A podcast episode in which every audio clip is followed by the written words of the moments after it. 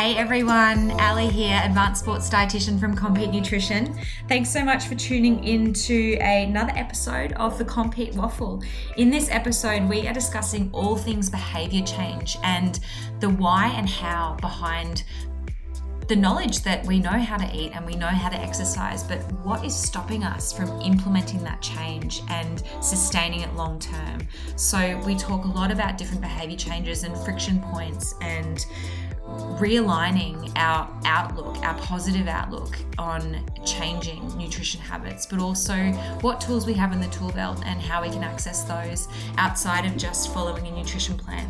So our clients and listeners come up with some real pearls of wisdom in this episode. It's a repurposed one from one of our live Q&As and we are super excited to be launching our coaching membership where we can really delve into all these sorts of behavior changes that create lasting success.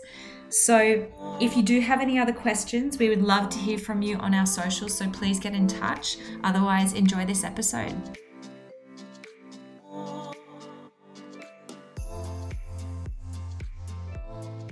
Thanks for joining, guys. We are talking all things coaching and behavior change tonight. So, we are going to be sort of dabbling in the realms, I guess, of um, counseling and psychology, which is a space that I think a lot of dietitians really love.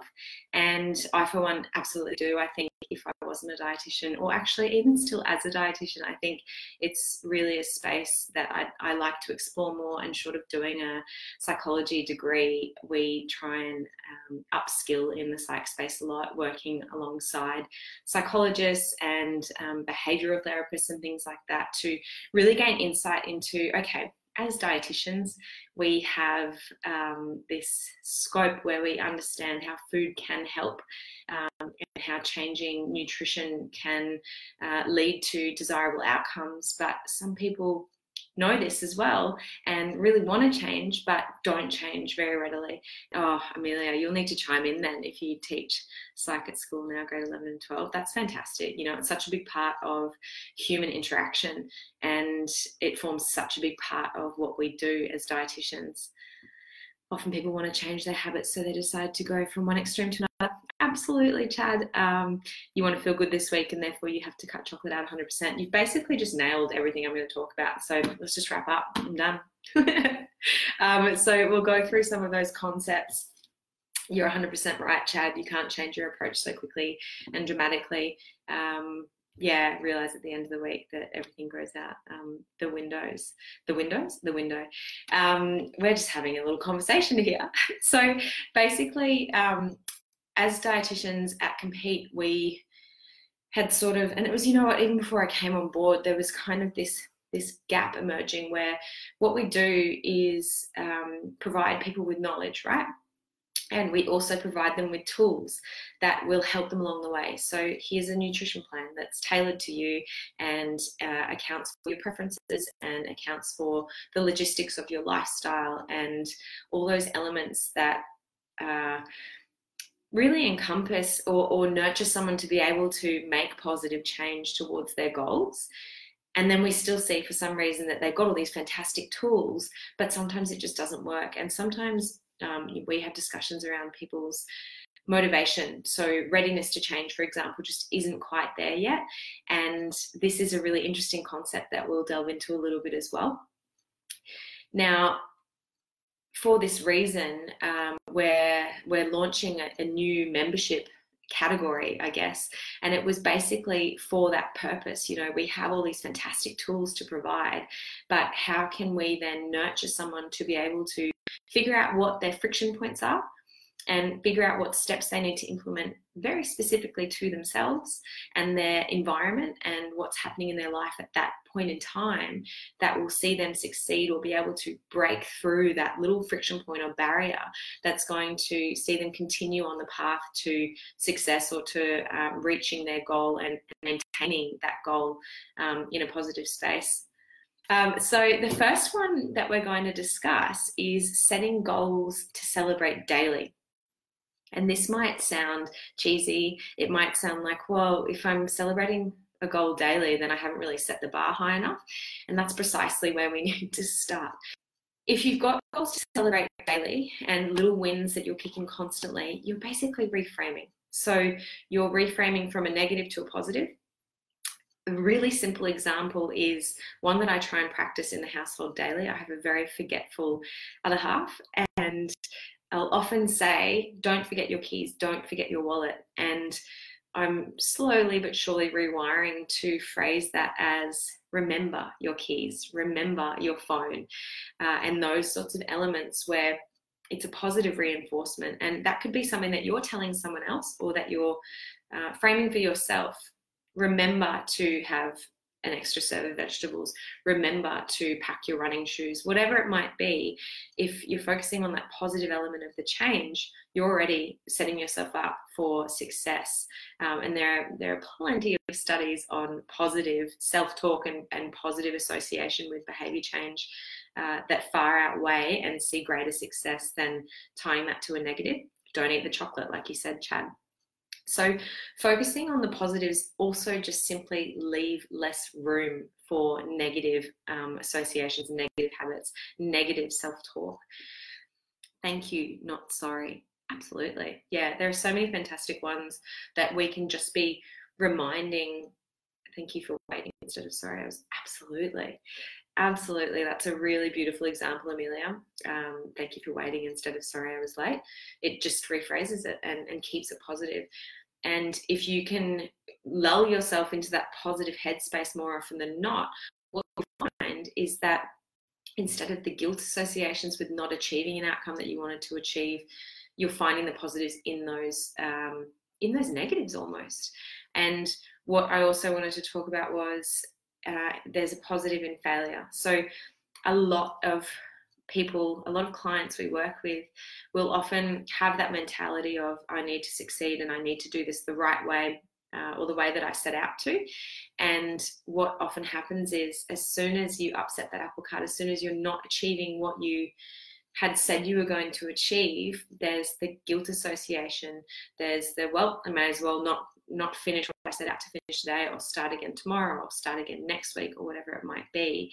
Um, and I can't believe I stuffed up again. I can't believe I'm a failure. I feel so guilty for giving into that burger or feel so guilty for sleeping in this morning and not getting up and exercising. And there, there are so many elements of negative self talk, which we'll go into in a little bit more detail, that bring us back down and don't help propel us towards what we had set out to achieve. So, reframing failure as a learning opportunity is very powerful. And interestingly, when I work with clients surrounding failure being a real positive, sometimes they get really frustrated with me, which is understandable. But I guess because it's something that I've seen many times before in this uh, nutrition and exercise space, you can use it in any other space that you're working in. But because I've seen it so many times before, I jump on that as an opportunity to learn. A lot of people will think, well, I've I've failed and I didn't achieve what I'd set out to, and I actually just feel like I'm back at square one again. That occurs a lot, and we see that sort of um, building of a habit, succeeding, succeeding, falling off the wagon, maybe just a little slip, and then getting back on track, or maybe a full blown um, slip all the way back down to the bottom of the slippery slide and having to climb the whole way back up again. I think a, a really lovely element of even feeling like you're back at square one is you've been on a journey, right? You've developed tools that you've added to your tool belt. And in that process, you've learned how to unstick yourself. You've learned, okay, well, I know that doesn't work. Um, and that sort of had me slipping down that slippery slope once or twice or three times. But I've learned that if I can push through this friction point or this barrier in a particular way, then I can get around that. And even if you make that same mistake next time, they say it's only a mistake if you don't learn from it. I, I disagree in a sense, because even if you make that mistake again, you found other ways um, to to not make that same mistake again. Um, and even if you make that mistake again, what you're doing is um, is totally lost my train of thought. Making the same mistake again means that you come back stronger the next time you make it. So even if you slip up and, and you fall back into that old habit, you figure out, okay, yep, I've done it again. That's okay. I'm going to be stronger in my approach next time. And the next time that you're still in that weak position um, and you feel yourself slipping back down that slope, you go, oh, I remember this happened last time. And I remember this is how I approached it. And I think I'm actually going to be strong enough this time to break through that barrier. Um, and that's a real win. So that's a really nice element of embracing failure and realizing that that uncomfortable space actually leads to really beautiful transformation we teach the kids make failure matter. I love that, Amelia. Reframing failure as learning is is super important and knowing that even if you feel like you're back at the very beginning, because you have that tool belt full of these new tools, square one might be square one, but you might advance a lot more quickly back to square 15 than you ever would have before and learning a lot more along the way. And once you get to square 15, you can then progress past that um, with a lot more ease than you used to be able to and perhaps some more learnings along the way, which is really nice. The really uh, lovely thing about um, about being able to track this and about being able to be comfortable in failure is that if you do it right, you will break through those barriers. And a really practical, tangible way to do that is to reflect reflection is so important and that's what we offer in, in the conversations that we're having and the questions that we're prompting and and um, and asking our clients is all right a really common one that i ask is what did you do well? What went well? And reframing that positive is really useful in the sense that i ate half a block of chocolate but i usually eat a full block of chocolate so what did you do well? It, it, it's that whole half glass full mentality, but it's that I I only ate half a block of chocolate this time, and in that you can also be asking, what can I do better next time? So there are some things that you can ask yourself. what I did well. Um, I got up this morning. I didn't sleep in. Granted, I didn't exercise, but I got up and I did that well. What can I do better? Tomorrow morning I can get up and I can then go outdoors uh, and go for a walk or something like that. Um, or next time with the chocolate, I could try for, you know, a little bit less again. Whatever the situation might be, um, you can figure out what you can do better. The key to this is how can you then implement that change? So if you woke up and you actually made that first step of waking up early, um, how can you then move to being outside and getting that walk in or getting that run in or doing whatever it is that you wanted to do with exercise. And that might be, these are the tangible um, strategies that you can implement. Uh, I can lay my clothes out. I can get to bed earlier. I can set three alarms. I can organize to meet a friend. Whatever it might be that you think will be the path of least resistance, that's a nice strategy for you, is one to opt for. And we've tried to come up with as many of these strategies as we can brainstorm. And we're constantly learning from clients and we're constantly learning from behavioral psychologists and um, growing this database of fantastic behavior changes that we can utilize with clients. Um, it's fascinating and I love the space. And that's one thing that you can do, whether you sit down at the end of the day and talk to um, someone in your household about what your reflections are, or whether you talk to yourself like a little bit of a crazy person. Um, I do that a lot. I find talking to myself is actually really useful as a tool. A lot of people find journaling is really useful as a tool as well. So actually writing it out or speaking it out consolidates that learning process and and the reflection process. Um, so the next thing that I wanted to run through with you guys is uh, why does more knowledge not always mean more success? And this is that age old, I know what to do, but I'm just not doing it. And this can relate to any form of behavior change, any at all. It doesn't necessarily need to be um, diet related or exercise related. And I have a really good example of this for myself. Um, I know what to do. My physio has given me set instructions of what to do for a really simple, not even exercise, it's a breathing exercise. Um, and I know what to do. I know how to do it. I know why I should do it, but I'm just not really doing it the way I should be. And um, I think we hear this so much in the nutrition space. Uh, everyone seems to have so much knowledge. Um, sometimes knowledge can actually be a negative.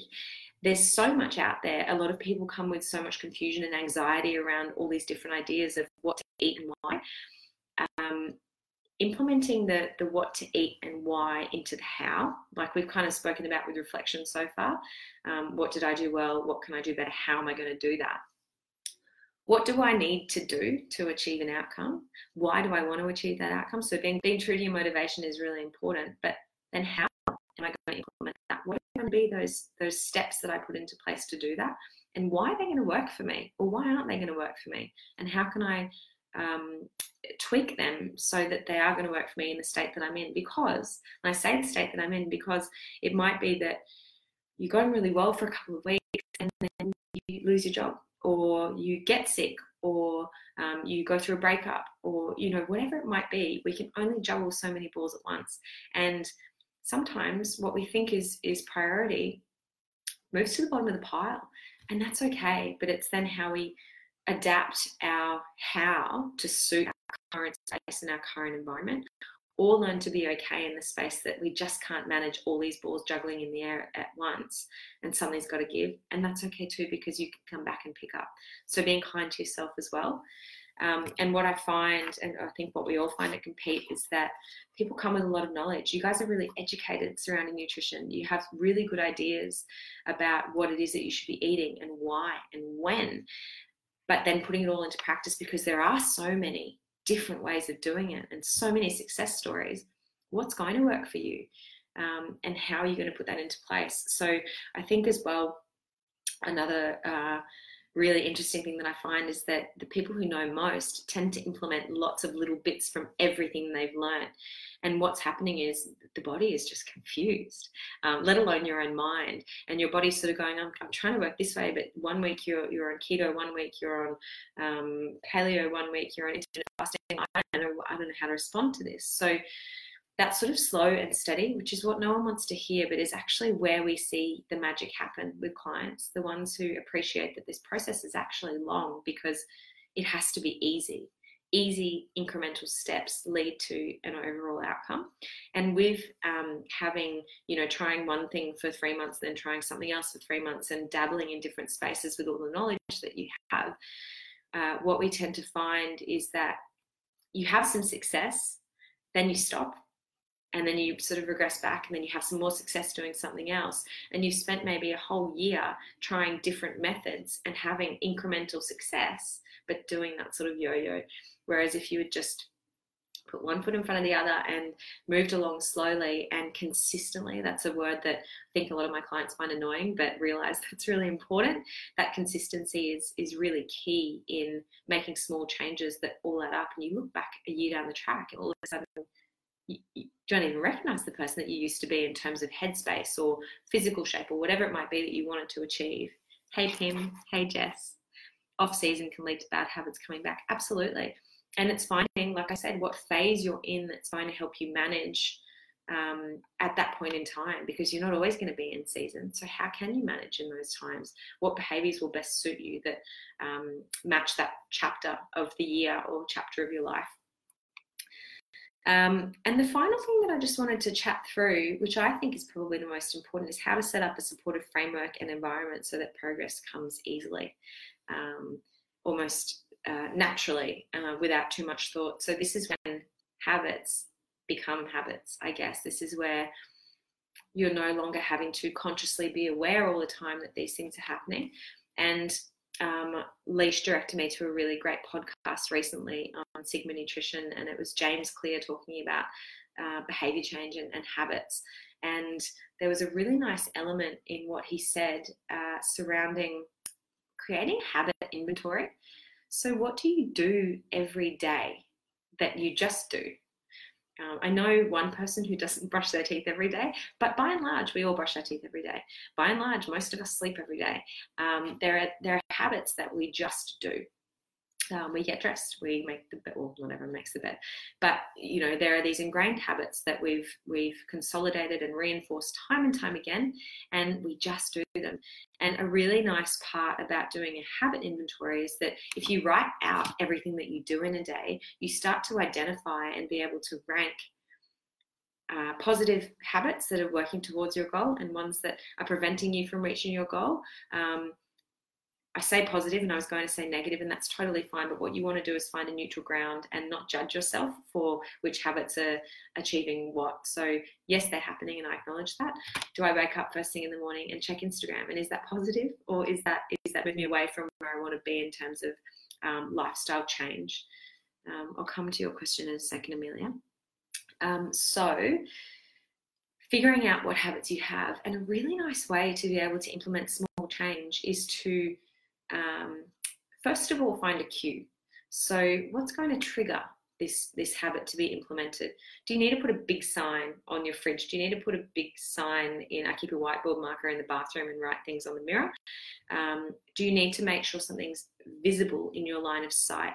Um, do you need to set a reminder on your phone? What is it that you need to do that's going to help help trigger that cue that's going to say, "Hey, you're supposed to be doing this," um, or you're supposed to be incorporating this, or whatever it is. A really nice way to be able to implement that as well, past the cue, is then to anchor a new habit to a pre-existing habit, tying something in. What do you always do? Um, so I go back to my physio telling me to do these breathing exercises, and I'm I always drive and I always shower.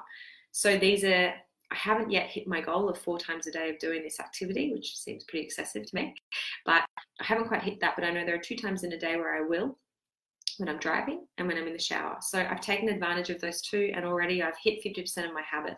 It's taken me longer than I would have liked to, but I think another element of of behavior change is being okay with the fact that you're not going to master it overnight. And this comes back to what you were saying, Chad, at the beginning. Lots of people think that they can just go from zero to hero in terms of changing their habits. And social media plays a large part in that. You know, everyone seems like they're doing things perfectly all the time. And why shouldn't I be doing things perfectly when I when I want to change? Why can't I just change? Um, it doesn't seem to work that way and it shouldn't. And what you need to be comfortable with is the fact that you might start to change a habit. You'll pick it up, you'll put it down, something cause you to put it to the bottom the pile again in life, and then you'll pick it up again, and you would have new skills and tools in place to be able to get back to where you were more quickly um, and understand how to break through new barriers or friction points. Um, but being okay with knowing that you're going to slip up, it's a part of the process. If you think you're going to be perfect from the get go, you're setting yourself up for failure. And we see the best success from clients who acknowledge that it's going to be a slow process and that there are going to be ups and downs. But if you think about it, if you're looking to achieve, say, this outcome, a linear response. I start here and let's just take a really simple one with weight loss, and I want to get to here with weight loss um, a lot of people don't realize that they might be having this journey along the way. Um, but their their line of best fit is moving them in the right direction. So while you might feel like you're not succeeding or you're moving backwards at a particular time point along that journey, that's okay. If we think about 365 days in a year, even if um, for 100 of those days you felt like you were going backwards, as a cumulative effect, you, you're heading towards where you want to be going. So I think it's really important to be kind to yourself was a really big point that I wanted to emphasize uh, speaking with you guys tonight. And it's something that obviously, as um, having the platform we have and being able to coach people through these things in the moment, we're able to be that person. We're able to be kind to you. But I think uh, and reassure you in all those elements. But I think there's a large element of um, positive self talk. And how would you want to be talked to by your best friend or by your mum or you know by someone maybe who needs to be a bit more polite with you as well um, sometimes and you know we're our own worst enemies and we have such negative self-talk and i'm definitely not going to put my hand up and say that i don't we all do um, but i think the element here is that if you can actually speak to yourself positively and cut yourself a bit of slack in terms of, okay, you stuffed up today. That's okay. I can learn from this. So if you, and again, talk out loud to yourself because it really does have positive impacts in terms of pausing in the moment and actually reflecting actively journal, talk out loud, out loud, whatever it might be. Uh, but having that positive self talk as if you were talking to someone you needed to be a bit more polite with or reasonable with. Would you ever talk to anyone um, the way you talk to yourself? Not likely.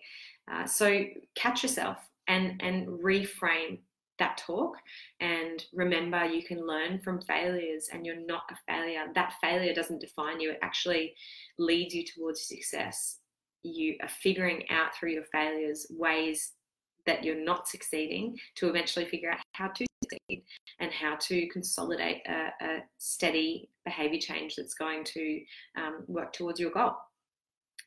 Um, those are the things that I wanted to touch on. I hope that was insightful. I think, you know, by providing some um, background as to the type of um, obstacles that we try and work through with clients. Um, you know, with our collective experience over the years and with our thirst for knowledge in that behavior change space and working with um, psychologists and, and behavioral therapists and um, all the right people who can um, really help us with their brilliant knowledge in this space. As dietitians you know we, can't just tell you what to eat. It doesn't work like that. Um, and we all know that. And and i think it comes back to one of the first points that we spoke through in terms of reflection and figuring out what's gone well what you can improve on and then how you're going to implement that and if you're not sure on how, we've got a bunch of ideas for you. And um, it really is about workshopping things through and realizing that you're not going to have all the answers overnight when you want to make a change, but you will get there. And it's just about chipping away. You get closer and closer every time, and you get closer and closer every time you fall down. Um, I think is a really big point here. I've talked for 25 minutes. I'm just going to have a look at Amelia's question. The obstacle is the way. I love it. Have you heard of stages of change model? Can you go backwards and forwards on this continuum? Absolutely. So, um, Amelia, you can even prompt me, but there are, there are various um, stages of readiness to change. So, um, there's stages of motivation, I guess, um, and the, the first stage is not even thinking about change. I forget what the um, categories are, but um, it's before you've even thought about the change happening, and then the next stage is you're thinking about changing but you're not quite ready and then the middle stage is that yep you're ready for change um, then this is really unscientific in terms of what they call then you're going through the change and it's actually happening and you're actioning something and then you get to a final point which is uh, mastering that change and um, being in um, a, a, state of pre-contemplation, contemplation. Yep, thank you. You needed to just prompt me. Perfect. Um, so you're not even contemplating in pre-contemplation stage, right? Um, it's not even on your radar, and then you're contemplating, and then I think there's an action phase, um, and then a maintenance phase or something like that. But you absolutely move around um, and you don't even necessarily go from one to the next and back or whatever it might be you can regress completely um, depending on what's going on in your life so as we were speaking about before you know if there's a significant life event and you're trying to juggle and balance all these balls all the time sometimes all those balls drop depending on what that significant life event might be. And you're left to pick up the pieces after some time and and you can be back to ground zero. Um, so i think that's where a lot of people will, will sort of drop off the radar um, in nutrition and when they do and they come back they say i've just got to start again. I'm just starting from from um, back to basics and um, I think with with that concept, it, that's what we do reiterate. You're not back at square one, even though it might feel like it.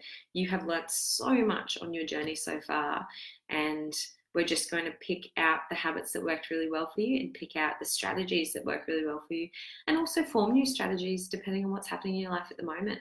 Um, they're they're really limitless. It's it's really about figuring out who you are and figuring out what works for you, um, and having that consistency in um, making small changes. Who even thinks that much? That's the thing you do. You have to think about it. Um, because if you're not thinking about it and you're not actively reflecting on it, you either have already formed a habit and it's subconscious or unconscious and it's just happening, or you really need to put some thought into it. It requires quite a lot of work. Um, uh, but I love that you say that, Pim. I think that's hilarious. Um, so, or are you talking about the preparation, action, maintenance, relapse? Oh, yes, Maddie. Love it. Um, yeah, cool. We all got there in the end. and we move through those phases absolutely. It's really cool literature. If you want to look it up you can look up the stages of change or stages of motivation um, and it comes up with that it, it comes up in various diagrams. Um, what is your favorite psychology thing you've implemented yourself? Oh that's a really good question. I think it's actually been um, figuring out why someone falls into a habit that they really don't want to. And and funnily enough, Amelia, it's often just through conversation that a client and practitioner um, scenario. So I was I was working with someone and we just sort of chatted and chatted and chatted and threw ideas around and finally realized, hang on, this is why you're eating those biscuits. Um, this is why it happens at this point in the house at this time of day um, and realizing that that wouldn't happen at another area of the house at a different time of day. It was such a tie to where that person was in the house and, and what was happening at that time. And what i what i think i love most about the psychology thing that i've implemented myself is that we we realized that we both didn't have the answer but we put our heads together and had a real conversation about real human habits and behaviors and real emotions associated with food. Um, and that was just the instance in this case.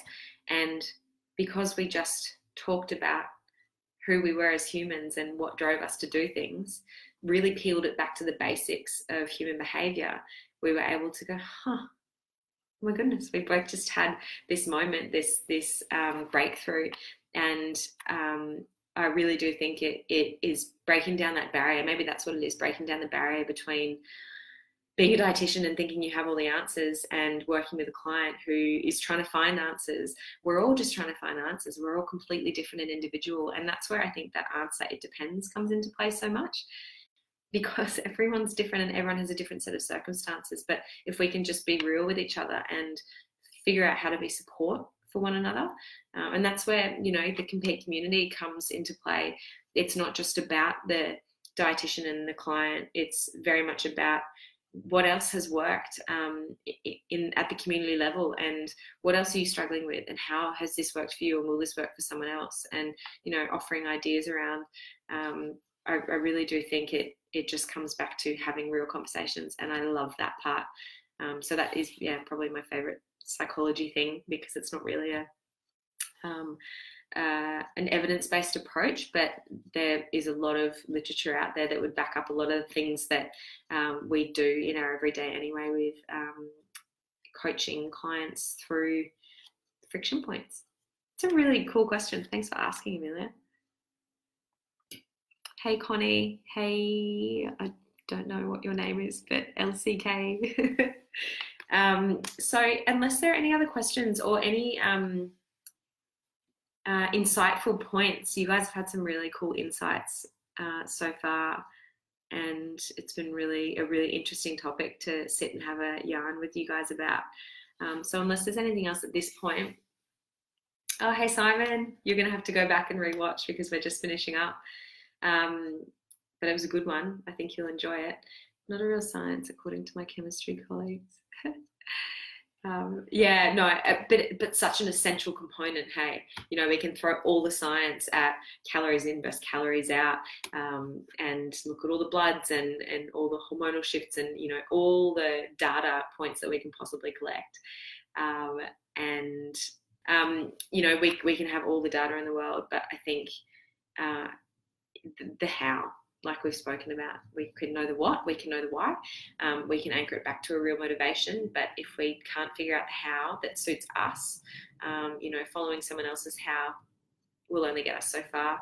Um, so, yeah, that is a little bit about coaching, a bit of insight into what we're working towards and what we're kind of piloting with a few clients at the moment. We're all super excited about it because it's definitely not a one size fits all in terms of let's start you on a plan and let's see how you go. Because some people have a lot of anxiety around having to follow something even if it does have flexibility in it. So um, yeah it's a pretty exciting space